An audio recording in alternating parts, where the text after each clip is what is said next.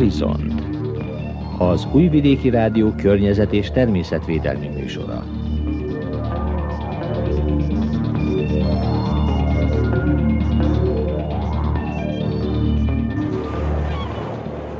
Kedves hallgatóink, Önök rádiónk környezet és természetvédelmi magazin műsorát hallgatják. Maja Tomás zenei tanácsadó és Milán Gránics műszaki munkatárs nevében Trifkovics Rita üdvözli Önöket. Mai műsorunkban egy hallgatói kérdés kapcsán a városokban is felelhető varjúfélékről szólunk. A vetési és a dolmányos varjú, a szarka, a szajkó és a csóka jellemzőit is megtudhatják Miklós Csongor természetkedvelő kollégámtól. Tartsanak velünk!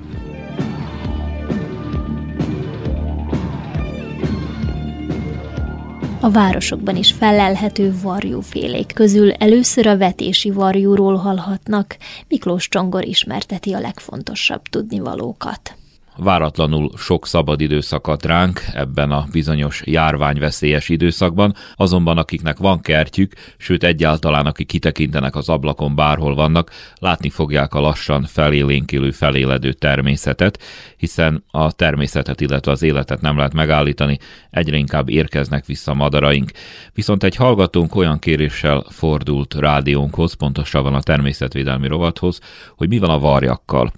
Ennek apropójára ezt a kis sorozatot, amit ma kezdünk el a városi madarak bemutatásáról, illetve a környezetünkben élő madarak bemutatásáról, kezdjük a varjakkal, annál is inkább, mert föltűnőek, sokat látni belőlük, úgy tűnik, hogy sok van belőlük, és egyeseket bizony idegesítenek.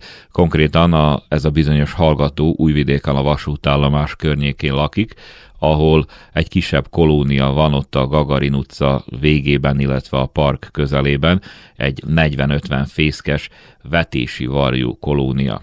A vetési varjút nem tudom, hogy mennyire kell bemutatni, az az a bizonyos varjú féle, ami tiszta fekete, a csőrtöve kopasz, viszont meglehetősen karcsú a csőre. A vetési varjú viszonylag nagyméretű, azt szokták mondani, hogy a hossza mint egy 45 cm, és én azt hiszem, hogy évszázadok óta az egyik legismertebb madarunk azzal, hogy az utóbbi néhány évtizedben beszorult a városokba, és itt jutunk el a témánknak az apropójáig. Mivel egy monokultúrás mezőgazdasági környezet született az elmúlt pár évtizedben, a madaraknak szinte teljesen megszűnt, illetve más élőlényeknek is a lehetőségük arra, hogy fészkeljenek, természetbe éljenek, legyenek, és hát sok élőlény, madarak, rovarok, emlősök, akik csak tehetik, azok próbálnak a városi környezetbe behúzódni. A vetési varjú ezt meglehetősen sikeresen csinálja. Egyébként a természetben facsoportokban, kisebb fás területeken, fasorokban, parkokban is, hát lényegében viszonylag igénytelen helyeken él, tehát elméletileg, ahol fát találott már egy kisebb kolónia megtelepedhet, no de a facsoportokból és fasorokból is kevés van. Itt említettem a kolónia szót, tehát a vetési varjúról azt kell tudni, hogy telepesen él, ezek a telepek néhány fészektől, akár néhány száz fészekig is létrejöhetnek, és akkor bizony akár a természetben valahol a mezőn, akár pedig a város vagyunk, akkor hajnali órákba, esti órákba bizony nagy károgással, nagy feltűnéssel kavarognak a levegőbe, ezért is tűnik úgy, hogy sok van belőlük, holott tudnunk kell, hogy az utóbbi időben a természetben igen-igen megfogyott, pont ezért, mert kevés a fa, kevés a facsoport, és azok a kolóniák, amelyek valahol helyet találtak maguknak, és összpontosulnak egy helyre, hát az van. Tehát bárki bármint mond tény is való, jóval kevesebb a vetési varjú, mint néhány évvel ezelőtt, elsősorban az intenzív mezőgazdaság miatt, és ez a magyarázat annak, hogy a varjak beköltöznek a városba, és én elhiszem, hogy hajnali órákban, amikor károga fölébrednek és örülnek az életnek, akkor nem éppen kellemes szomszédok. De hát ezt valahogy próbáljuk elviselni, próbáljunk ezzel velük együtt élni. A hangja egyébként érdes, de nem olyan érdes, mint a dolmányos varjúé. A dolmányos varjúról is majd szót ejtünk, és a fiatalok színe picit tompább, tehát onnan tudni, hogy öreg vagy fiatal a madár, hogy a kifejlett idősebb egyedek azok, azok a szép fekete, hát kékes színűeknek is mondható, és hát lényegében esztétikus, szép madarak. Tulajdonképpen mindenevők kint, illetve mezőn vagy amelyek beköltöztek a városba, a földön sétálva, turkálva keresik a táplálékukat, a legkülönbözőbb bogarak, lárvák ide tartoznak, ha tehetik, elkapják a gyíkot, és a földművelő emberek azért lényegében szeretik őket, mert a szántáskor mennek a traktor után, valamikor a lovak után, és a kifordult egérfészkeket is kifosztják, tehát tulajdonképpen a kisegereket is megeszik. Ezzel együtt egy időben azzal vádolták őket, hogy kárt okoznak, a kukoricát is kitépik, a friss hajtásokat, a kis növénykéket. Ezt a tudósok bebizonyították gyomorminta elemzések alapján, hogy arról van szó, hogy a kukorica tövébe levő pajorokat, rovarokat, lárvákat keresik. A vetési varjú már koratavasszal lényegében fészkel, ezek a fészek kolóniák első pillantásra úgy tűnnek, hogy olyan hevenyészet fészkekből állnak, gajakból, szövi fonja a fészkét, de tulajdonképpen egy meglehetősen tartós kis készítményről van szó, és a varjú fészkeket a későbbiek folyamán fölhasználják ragadozók, például kékvércsék, vörösvércsék, sőt bagyok is fészkelhetnek varjúfészekbe. Tehát a vetési varjú tipikus esete a városba behúzódó, ilyen módon alkalmazkodó madaraknak, amelyek a természetbe lassan elveszítették élőhelyüket. Nem zavarnak senkit, nem károsak, úgyhogy ha lehet, akkor viseljük el a, a közelségüket. Sajnos, hogy a természetben egyre kevesebb van, és ennek köszönhetően a vetési varjú már jó ideje a Kárpát-medencében, így Szerbiában is védett.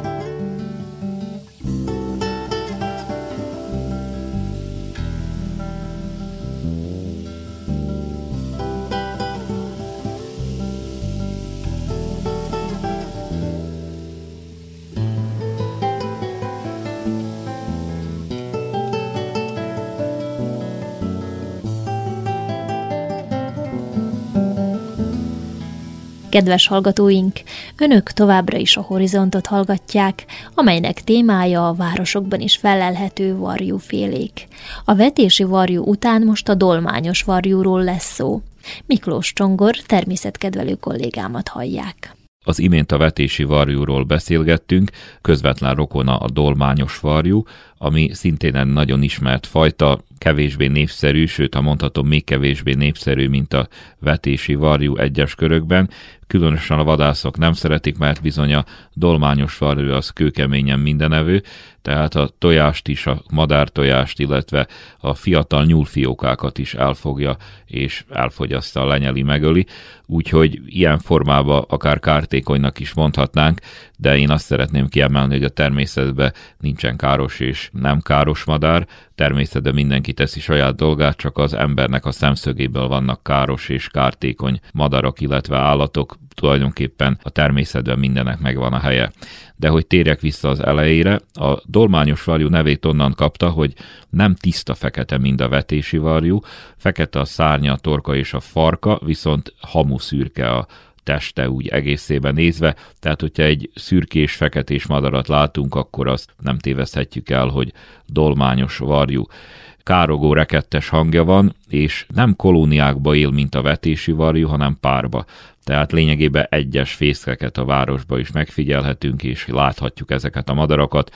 Javába fészkelnek különben, ebben az időszakban már zajlik a kotlás, egy 18-20 napig kotlanak körülbelül a tojók, és közben a hímek is ott vannak a fészek közelébe. Természetes környezete a kevésbé zárt erdők, tehát fás, ligetes területek, facsoportok, fasorok, tehát mint említettem, sűrű zárt erdőkbe a dolmányos varjú nem fordul elő, viszont ezek a facsoportok, fasorok, mint már többször beszéltünk róla, megfogyatkoztak a természetbe, ezért a dolmányos varjú is egyre inkább behúzódik a városba, vagy mondhatnám úgy, hogy gyakran behúzódik a városba, nagyon alkalmazkodó madár is a parkokba, akár ilyen nagyobb városokba, mint Újvidék, vagy pedig akár Belgrád, vagy más városoknak, nagyvárosoknak a peremvidékein megtalálja a ligetekben a helyét, és bizony itt is folytatja azt a bizonyos életmódját, hogy fészekrabdással is foglalkozik, én is láttam már, amikor konkrétan az eresz alól házi farkú tojásokat, illetve fiókákat próbálta kiszedni, és ezzel együtt a városok szeméttelepének a környékét is szívesen látogatják. Pontosan ezek a nagy szeméttelepek azok, amelyek a nagyvárosokba behúzzák akár a vetési varjakat, akár a dolmányos varjukat, mondjam azt, hogy egyéb varjúféléket és adott esetben a sirályokat is. Mint említettem, a dolmányos varjú nem telepes, hanem párosan él, és talán még azt fontos elmondani róla, hogy eddig úgy mutattuk be, mint hogyha kártékony lenne, de bogarakat, sáskákat, békákat, minden egyebet is elfogyaszt, tehát ismét csak azt hangsúlyoznám, hogy a természetben valahol megvan az egyensúly, és egy madás nevezhető egyértelműen károsnak vagy kártékonynak. Tény, hogy mivel elveszett az élőhelye, egyre többször látni kertekben, parkokban, úgy, hogy aki szereti madarakat, egyáltalán szereti figyelni az életüket, az hát ablakon, erkélyen, teraszon, séta közbe vegye észre, és, és hát figyeljen rá oda, mert mindenképpen egy érdekes, szép madár.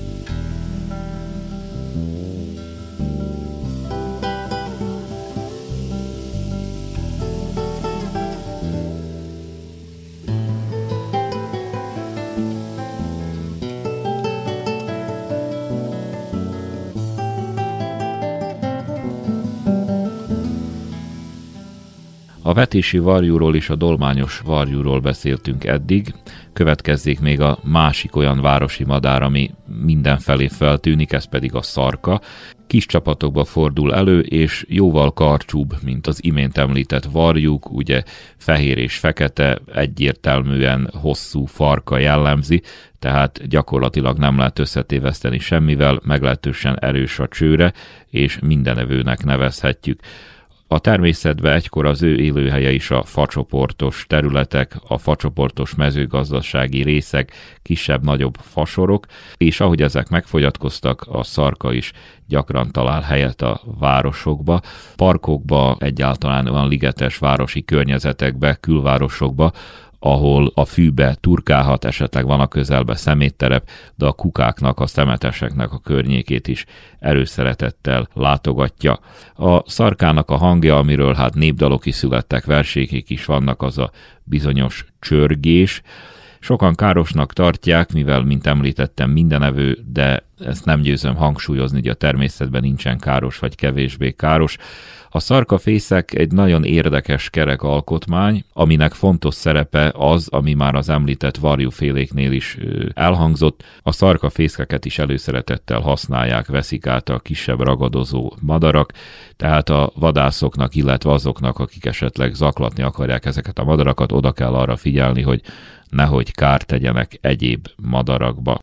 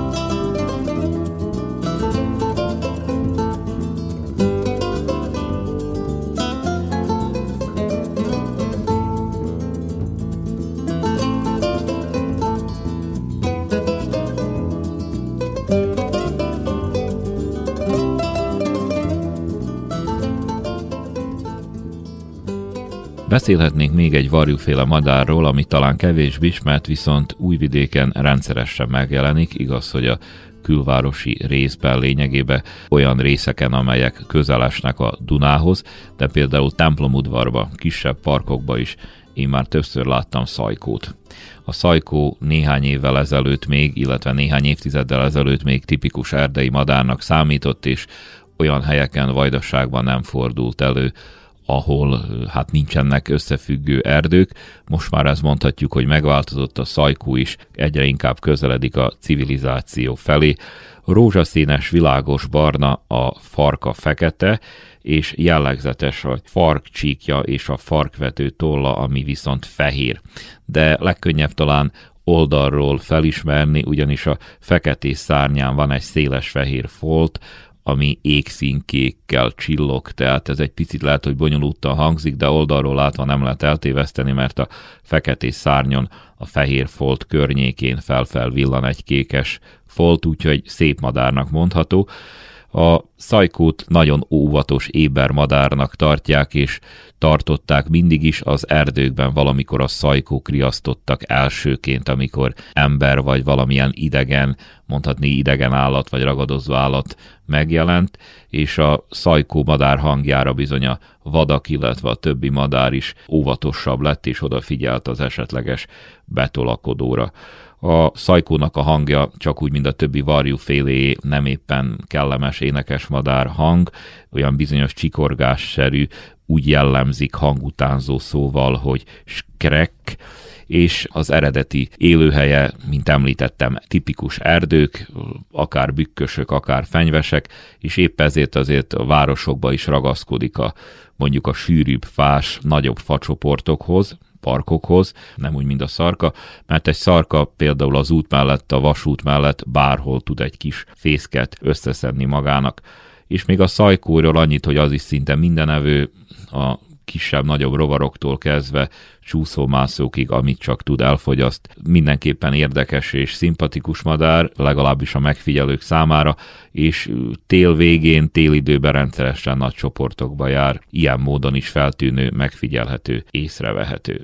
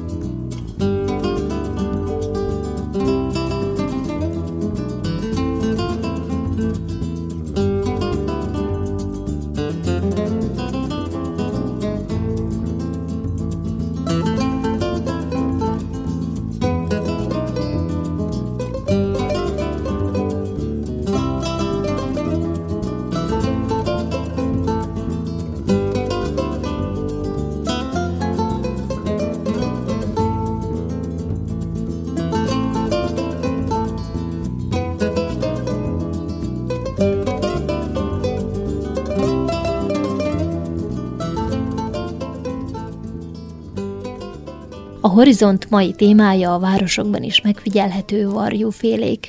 Most a csóka jellemzőit ismerteti Miklós Csongor kollégám. A varjúfélék viszonylag gazdag családjában még egy madarat említünk meg, ami az előzőekhez képest szinte ugyanolyan gyakran látható, megfigyelhető, ez pedig a csóka, kisebb valamivel, mint a varjak, a fejtetője és a háta fekete, a tarkója és oldalt a feje szürke, és az egész testalja szürke, tehát ha mondjuk varjuk mellett után látjuk, és gyakran keveredik velük csapatokba, akkor nem lehet eltéveszteni. Kisebb, mint a dolmányos varjú, és kisebb, mint a vetési varjú, és maga a testtartása is más. Érdekesség még, hogy az öregek szeme fehér, a fiataloké pedig világos kék, ezt, hogyha a földön a parkokba szedeget, akkor könnyen megfigyelhetjük és amint említettem, az, ami feltűnő kimondottan, hogy a feje oldalt szürke. Tehát amíg egy vetési varjóé egyértelműen fekete, vagy a dolmányos varjóé egészen más, a csókát is fölismerhetjük. Gyorsabban röpte neki, és gyorsabban is csapkod, élénkebben mozog, mint a varjak. Ezt azért hangsúlyozom, mert a földön is, illetve a levegőben is gyakran keveredik varjófélékkel, vagy akár mondjuk seregélyekkel is, a seregélyektől jóval nagyobb társas madár, és a nászrepülése, ami tulajdonképpen ilyenkor zajlik, illetve nem régen zajlott le, rendkívül érdekes. A csóka jó repülő, és ilyenkor tavasztáján, március végén, illetve április elején megfigyelhetjük a különböző madarakat, akár a természetbe, akár a városba, röpülés közben, hogy hát nem pont úgy repülnek, mint hogy évközben látjuk, hát ez az a bizonyos nászrepülés, amikor a madarak tulajdonképpen művészkednek a levegőbe, van, hogy a hímek csak egyedül, amikor párba vannak, akkor már kettessével, vagy hogyha konkurens madár van, akkor akár háromassával is nagyon érdekes módon figuráznak, röpülnek, lecsapnak a földig, hirtelen fölvágnak, hát ez jellemző a csókákra is, és ilyenkor a városba, parkok környékén, illetve ott, ahol vannak öreg épületek, mert a csóka odukba, üregekbe húzódik be, hát ilyen helyeken megfigyelhetjük ezeket a madarakat, úgy röpülés közben, úgy pedig a földön. Itt kiemelném a végére a fészkeléséről, hogy itt említettem, hogy üregekbe lakik, tehát nem olyan fészket épít, mint az előbb említett varjúfélék, illetve a szarka, hogy nem galjakból, hanem üregeket keres, eredeti élőhelyén, hát odukba, sziklás helyeken fészkelt, most az öreg épületek, templomtornyok megteszik, és ezeket az ő odújait, üregjeit, hát mohával, szalmával, akár ronydarabokkal, vagy pedig így a mai modern világban papírral is béleli, úgyhogy őróla is csak azt tudjuk mondani, hogy érdekes madár, próbál alkalmazkodni, nincs olyan sok belőle, mint ahogy azt az átlagember gondolja, természetben nagyon kevés marad belőle, de szerencsére azért akad, és pont ennek köszönhetően, hogy alkalmazkodó képessége révén a városba is feltalálja magát, bízhatunk benne, hogy megmarad.